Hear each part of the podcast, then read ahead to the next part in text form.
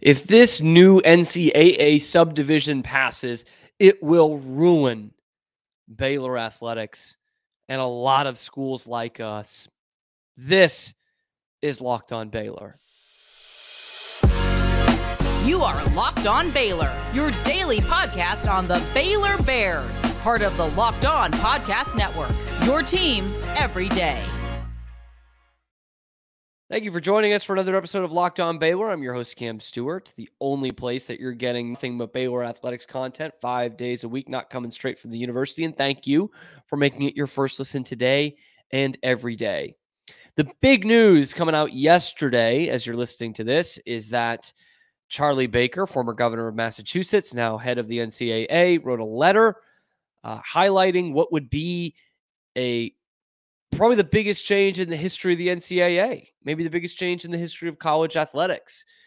And that is essentially making a new subdivision within Division One that's just for the rich and the powerful, just the very top programs. Well, not top programs, you know, based off performance, but based off the money.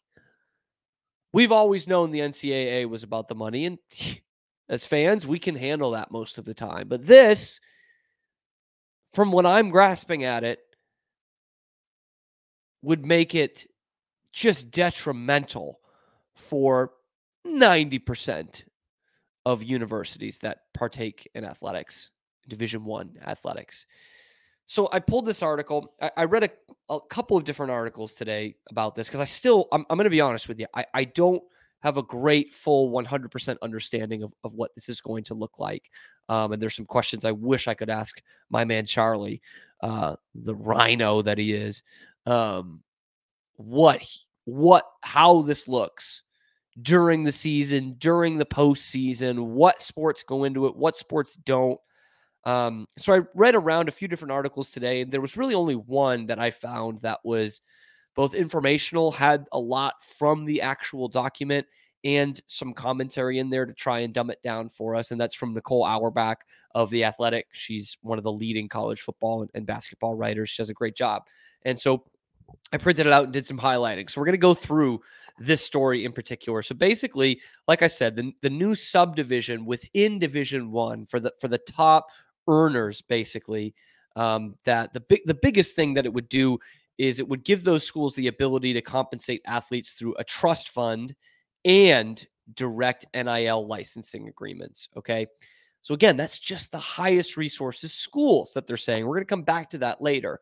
Um, but basically, this is an enhanced educational trust fund, which is essentially a salary for these players. It would require each of these schools to have an investment of at least $30,000 per year per athlete for at least half of the school's eligible athletes. So the way I'm seeing that is Ohio State or Michigan or Alabama or USC can put their entire football team on the payroll at at least 30,000 a year. That's not NIL, that's not all the lucrative money these guys can make from the NIL and the funds and appearances and anything like that. This is a salary from the university of at least 30,000. So I say they can put it all to the football team because how I'm reading that is at least half of the school's eligible athletes, but there's nothing that gate keeps that, you know, how many athletes it needs to be. Now, these schools do need to adhere to Title IX. So maybe that will say, okay, you know, half of that half has to be to female athletes, half of that half has to be to to male athletes. I don't know. Um, but yeah, providing equal monetary opportunities to female and male athletes. So um, I imagine you're going to see a lot of that on on the football team for the male athletes, and there would be no strings attached to the trust fund payments. Athletes would be free to use the money however they wanted, which is that part is how it should be. Athletes, whatever money they make, should be able to use it however they want. And there's still some weird verbiage with that in NIL that that they can't necessarily or or coming from the money coming from the university, which wouldn't be through NIL, would of course be a little bit different.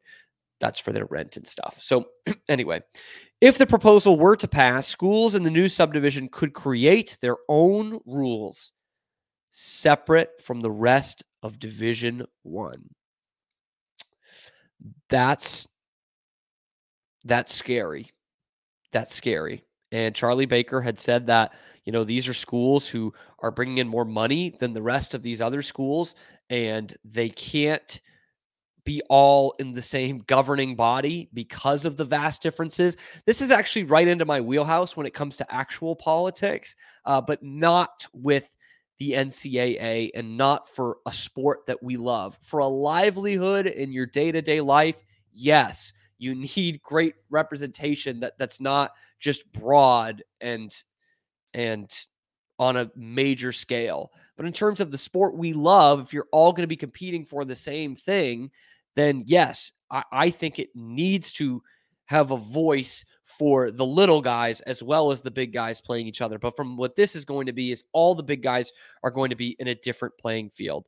Uh, so it makes more leeway to make policy in areas such as scholarship limits and roster sizes in various spots. So the big dogs, so if Baylor were in the same conference as Ohio State, Ohio State could then have more players than Baylor. They'd be allowed to do that. Um, they'd have more scholarships than Baylor. Apparently, they're allowed to do that. And I use that example of Baylor and Ohio State because Baylor is actually, based off the numbers, in the threshold, above the threshold, I should say, to be amongst these big dogs in this new subdivision. Now, will that last? I don't know. Um, in the letter, Baker says that his proposal gives quote, gives the educational institutions with the most visibility, the most financial resources, and the biggest brands an opportunity to choose to operate with a different set of rules that more accurately reflect their scale and their operating model. That is directly from the head of the NCAA. That's not some think piece. That's not some blog. That's not some Colin Cowherd. That's not some butthurt Notre Dame, Alabama, Florida message board. That is directly from the head of the NCAA. That's scary, man. He, they're trying to get ahead of a breakaway league by just giving them all the power right now, as if they don't have enough damn power. Ask Florida State how much power these schools have. Baker also proposed that any Division 1 school could enter into an NIL deal directly with its athletes, which is not currently permissible. This is the part that actually helps the little guys. Now, of course, it's going to help the big guys more because they have more money. But now, Baylor, if they wanted to, or TCU or Vanderbilt or Stanford or these other smaller private schools can bump up their tuition and use that to pay athletes. That was not the case before. They can use the money however they want to pay athletes. They don't need to go through a, a trust of an NIL to get that money. So, at least that's how I'm reading it. I could be wrong which that would be great for smaller schools, but it doesn't it doesn't even the playing field by giving the bigger schools that much power. Okay. Um, let's see what else I had highlighted here. So this says that under the proposal, schools in both Division One subdivisions, so both of FBS, so gold tier, free tier, whatever you want to call it, um, will continue to compete against one another for NCAA championships, except for in FBS football, which is run and governed by the college football playoff. Okay, so now you are giving these schools who already have a distinct advantage over the ones that aren't going to be above the threshold, you are giving them more resources to have even more of an advantage. I don't think I'm. It, I would have said this three days ago before I saw any of this or even before the transfer portal or the NIL era. I I, I don't think I'm ever going to see Baylor football win a national championship. That's okay. I don't think I'm ever going to see it. But now this is going to take that out entirely. There's no room for even a, a TCU season of last year. There's no room for that uh, under this. You're, you're just you're playing for second or third in the conference. I, I don't know. But if you're not rich, you have died trying uh, and you're dead. You're dead in this new college college landscape.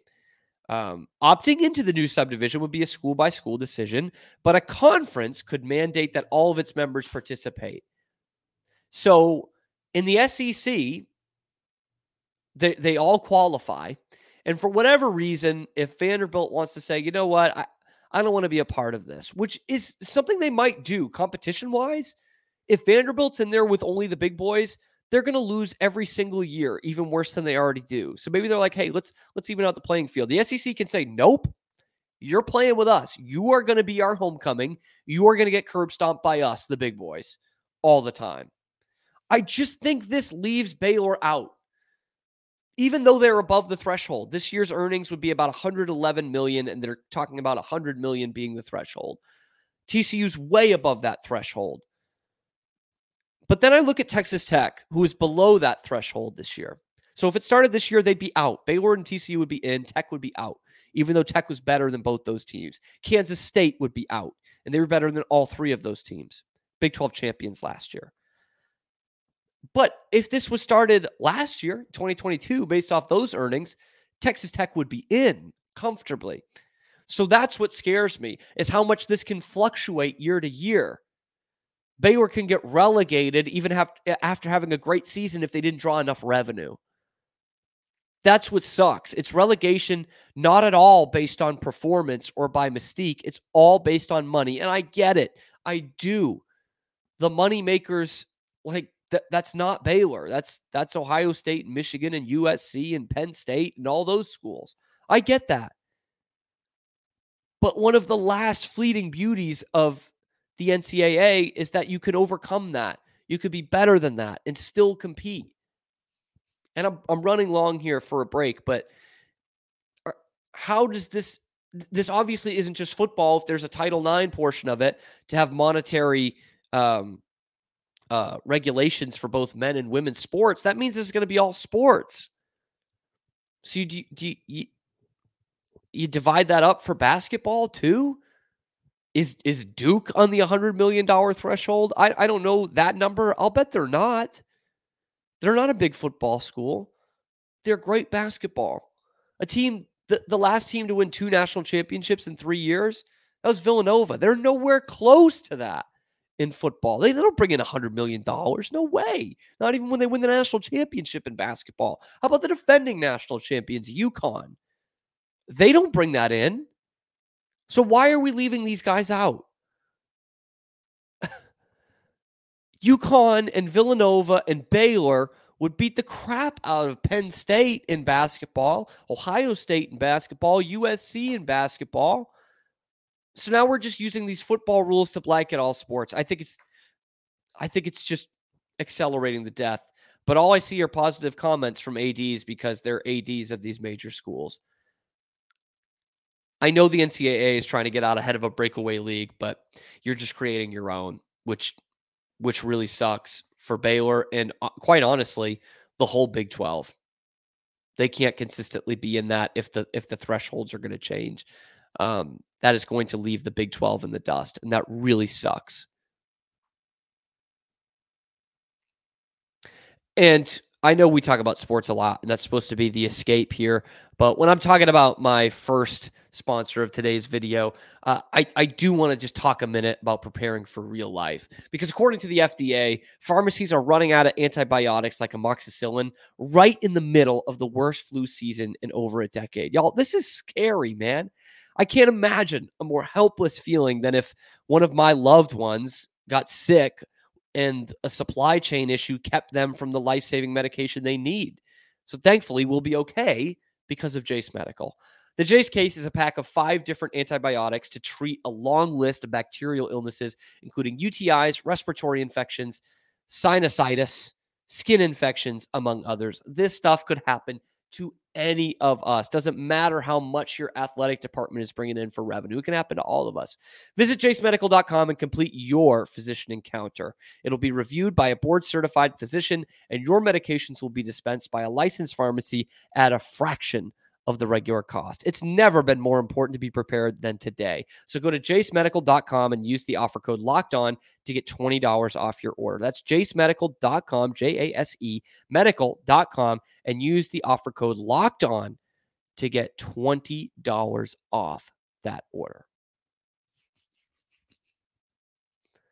Back to the transfer portal and Baylor sent out some quarterback offers, but there's one that kind of sticks out to me, and I know will stick out to you when you see it online or on Twitter or whatever it may be. And I love it. Okay. I, am a big fan of this. And that that person is Matthew Sluka. Okay. He is the quarterback at the College of the Holy Cross in Worcester, Massachusetts. And he is the best quarterback in FCS.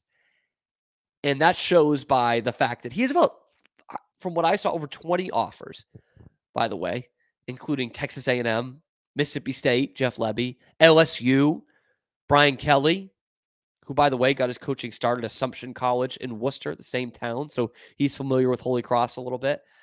The best programs out there are in the market for Matthew Sluka. Baylor has already offered him. This kid is a freak in a good kind of way, not recruited at all out of high school. Uh, has to do a PG year, still not great in the recruiting. Has to go to Holy Cross. All he does is take them to the semifinals, the FCS last year. Holy Cross yeah, they were a damn good football team. And this year, he has his best completion percentage ever, which is only 62%. Not terrific, but pretty solid. For 700, 1,700 passing yards, 20 touchdowns, five interceptions, just a hair under nine yards per completion. You're thinking, Cam, that's that's the best quarterback in FCS? That's dumb. That's stupid. Well, then I'll tell you, he also rushed, rushed for 1,243 yards this year and nine touchdowns. And for his career, for his career, he's thrown for 5,896 yards, 59 touchdowns, and just 15 picks in three years as the starter, and has rushed in his career for 3,579 yards and 38 touchdowns.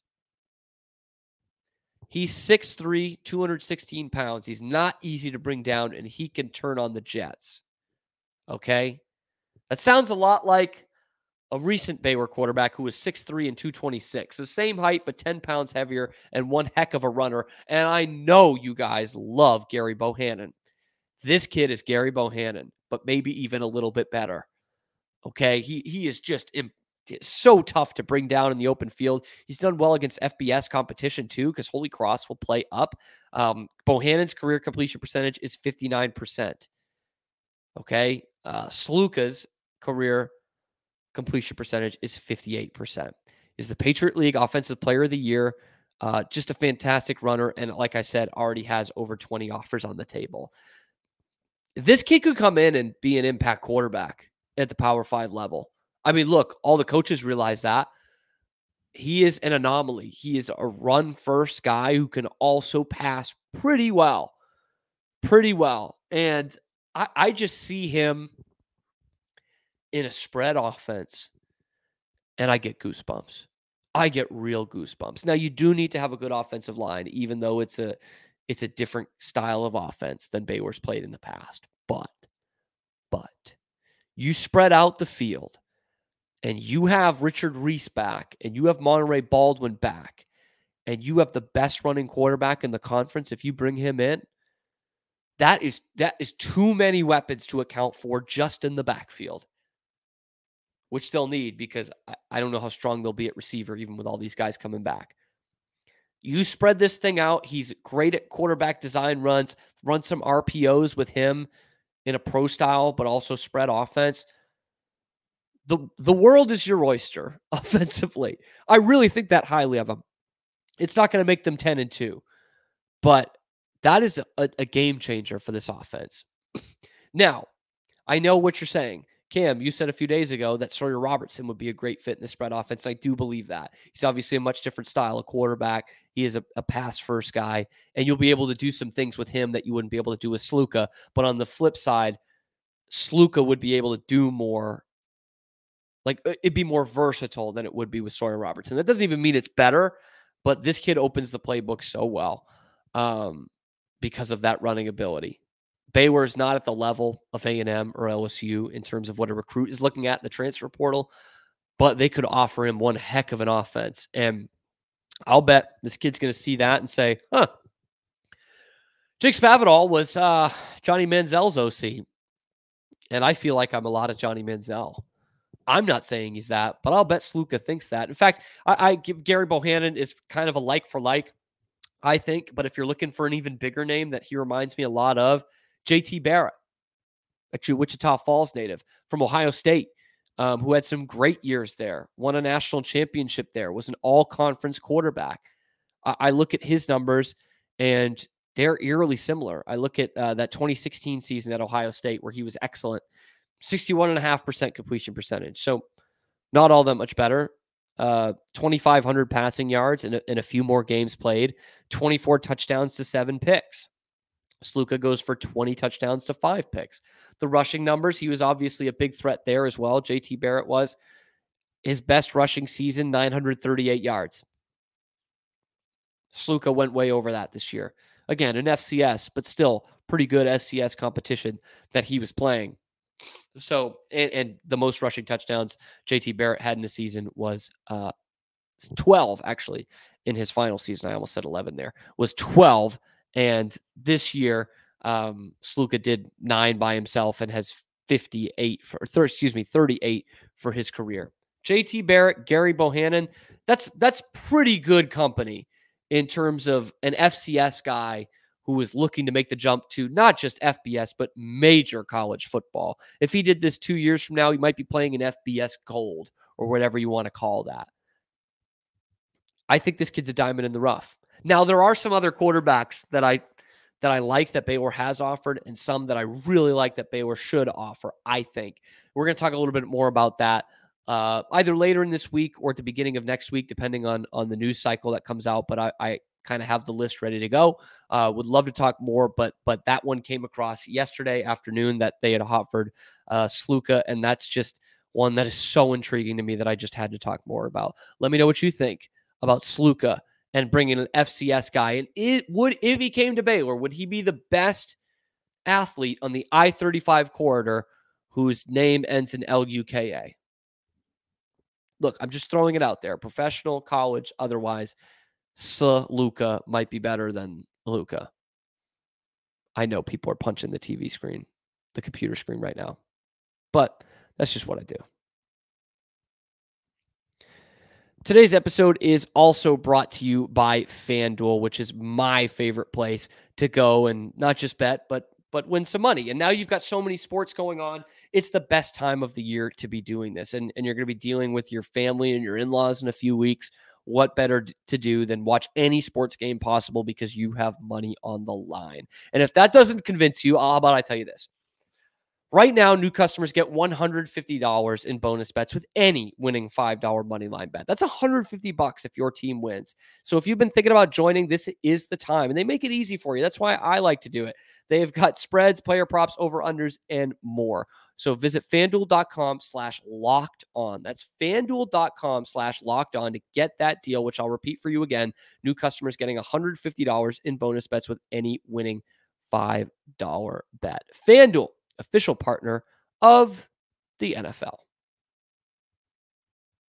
And in basketball, the Bears pull away at the end of the game to defeat Seton Hall 78 to 60 in the I think the penultimate game at the Ferrell Center. 400th win for the Bears in the Ferrell Center, by the way, all time. Um, and what looked like it wasn't going to be a very impressive night doesn't turn out to be a very impressive night, but still turns out to be pretty good, pretty pretty cavalier, pretty just another day at the office for the Bears, winning by 18. Um, uh, Seton Hall is is nothing to write home about for the most part. I mean, I think they can be a tournament team. Uh, offensively, they they don't have a lot of uh, of ammo in the arsenal. Uh, I I just don't think they're a very good offensive team. But Shaheen Holloway, who we talked about on the show yesterday, he coached used to be the coach at St. Peter's, took them to the Elite Eight um, mid-major type guy, Jersey guy, uh, Seton Hall alum. He he has them playing a gritty brand of basketball. We knew that coming in, and I think that's one of the reasons why Scott Drew wanted to play him, uh, knowing the style of basketball that Holloway likes. Um, slow, half court, hands of the passing lanes, which they did an excellent job of um, in the game last night, and and just playing really gritty. And and I thought to that end, I thought Baylor played gritty for the most part, but they were kind of throwing the ball all over the place. And I was honestly surprised to see uh, how low the turnover numbers were, which is a good thing, but it just felt like it was it was not good. Uh, they end up only turning over. Let's see what the final turnover tally was. Uh, it ended up only being 12 turnovers for the night, and, and Seton Hall ends with 11. I think it was nine to four. Um, the Baylor had nine, and, and Seton Hall with four at, at halftime. So they definitely turned that around. In fact, in the first half uh, was when I really thought they were throwing it all over the place for the last five or six minutes of that first half. And I look up, and Jayden Nunn's got three turnovers. Ray J. Dennis has three turnovers. Jalen Bridges has two turnovers like, man, that, that's just not a good sign. That it felt like St. or Seton Hall, I almost said St. Peter's, is getting in their heads here a little bit, as well as getting in the passing lane. But then I look at the second half numbers. Jayden Nunn, no turnovers. Ray J. Dennis, one turnover. Jalen Bridges, no turnovers. And Dennis adds three assists um, in that second half. So all's well that ends well. And they did win convincingly, 78 to 60. I think at one point in the second half, Seton Hall got it down to three, and then Baylor went on a pretty good run after that, um, going through the next media timeout. Let me see. I have a picture of it here. They, yeah, so it was a three point game at 50 to 47. Then Baylor goes in an 8 nothing run uh, just under the 10 minute mark to go in the game and, and really don't look back from there. Um, I don't think anyone really stood out, um, which isn't a bad thing. Uh, Ray J. Dennis ends up leading all scorers um, with 17. Uh, he had a good night. He had a good night. Um, five of 11 from the floor, three of six from three, four of four from the line. That, that's about what you're asking for out of him. Turnovers, still not terrific, not terrible. Four turnovers on the night with seven assists. I'll take that advantage every night of the week. And hopefully that doesn't end up turning around when you get into the gauntlet of the Big 12 schedule or even some of these good non conference games that you got here in a couple of weeks. But yeah, this is the last game for Baylor until they play on the 16th in Detroit against Michigan State, who Michigan State lost again. Lost again. They lost to Wisconsin. They get those weird couple of Big Ten games early in the season because they have such a big conference now. Um, but they lost again. And they're not looking like the RPI team that they were earlier in the season. They fin- they started top five before losing to James Madison at home. So, and who knows if they'll be ranked when, by the time they play Baylor. Um, that kind of scares me a little bit, actually, because Tom Izzo is one of, if not the best coach in in college basketball, and they need a win. They need to win big time. And I, I just see a team like Michigan State that finds a way time and time again. I, Baylor is a, unequivocally the better team. Um, and I hope that that shows. And of course, they get uh, 10 days to, to prepare for that game. But it kind of reminds me of the scenario of Baylor and uh, Gonzaga last year. Remember that up in Sioux Falls, uh, where they love playing? It was the first time. And they had lost to Virginia um, on that crazy shooting night the Cavs had. They they beat UCLA and then they got just mauled by Marquette, which might have been the game before or two games before that Gonzaga game. And Gonzaga looked a better team, and Baylor was reeling, and you were like, boy, they really need a win. And they closed it out well. They ended up winning by I think just a point with a defensive stand at the end. So that kind of buildup is similar to this one that Michigan State has right now, but Baylor is definitely the better team, more so than Gonzaga was to Baylor last year. Um, and they were clamped down when they needed to. I don't think they. I think they actually played really well defensively. Uh, to, for a team that could well make the NCAA tournament, they they held them to 60 points, which is, I mean, that's that's that's pretty good, even on 43% shooting, which means they were they were forcing turnovers, which we saw mostly in the second half. Um, they only shot 22 threes. Baylor did, which last year would have been like, wow, that's like five. Uh, but 10 to 22 from three is is going to win you a lot of games still. Um, for sure. And Baylor closed it out defensively. Um, Seton Hall doesn't have a field goal from the under four timeout to the end of the game.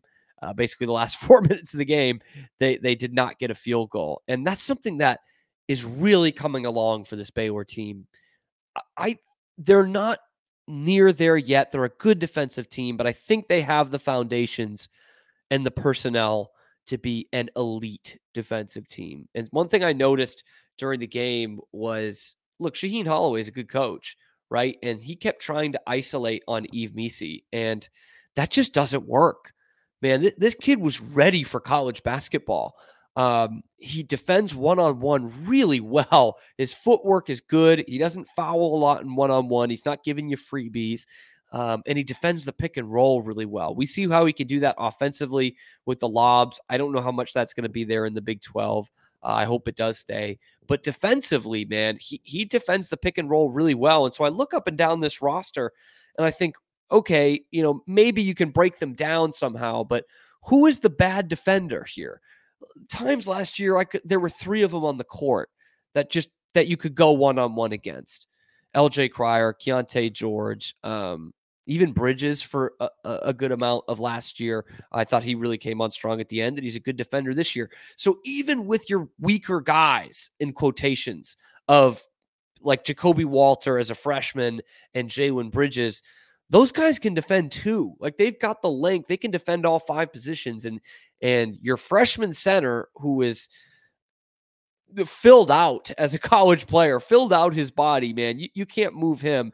And we already know that Josh O can be a force down low too. So, uh, and and Jayden Nunn is just an absolute dog, an absolute dog guarding on the perimeter. So I think this has the foundations of being an elite defense. Good win, great win. I know probably not, but pretty good win for this team.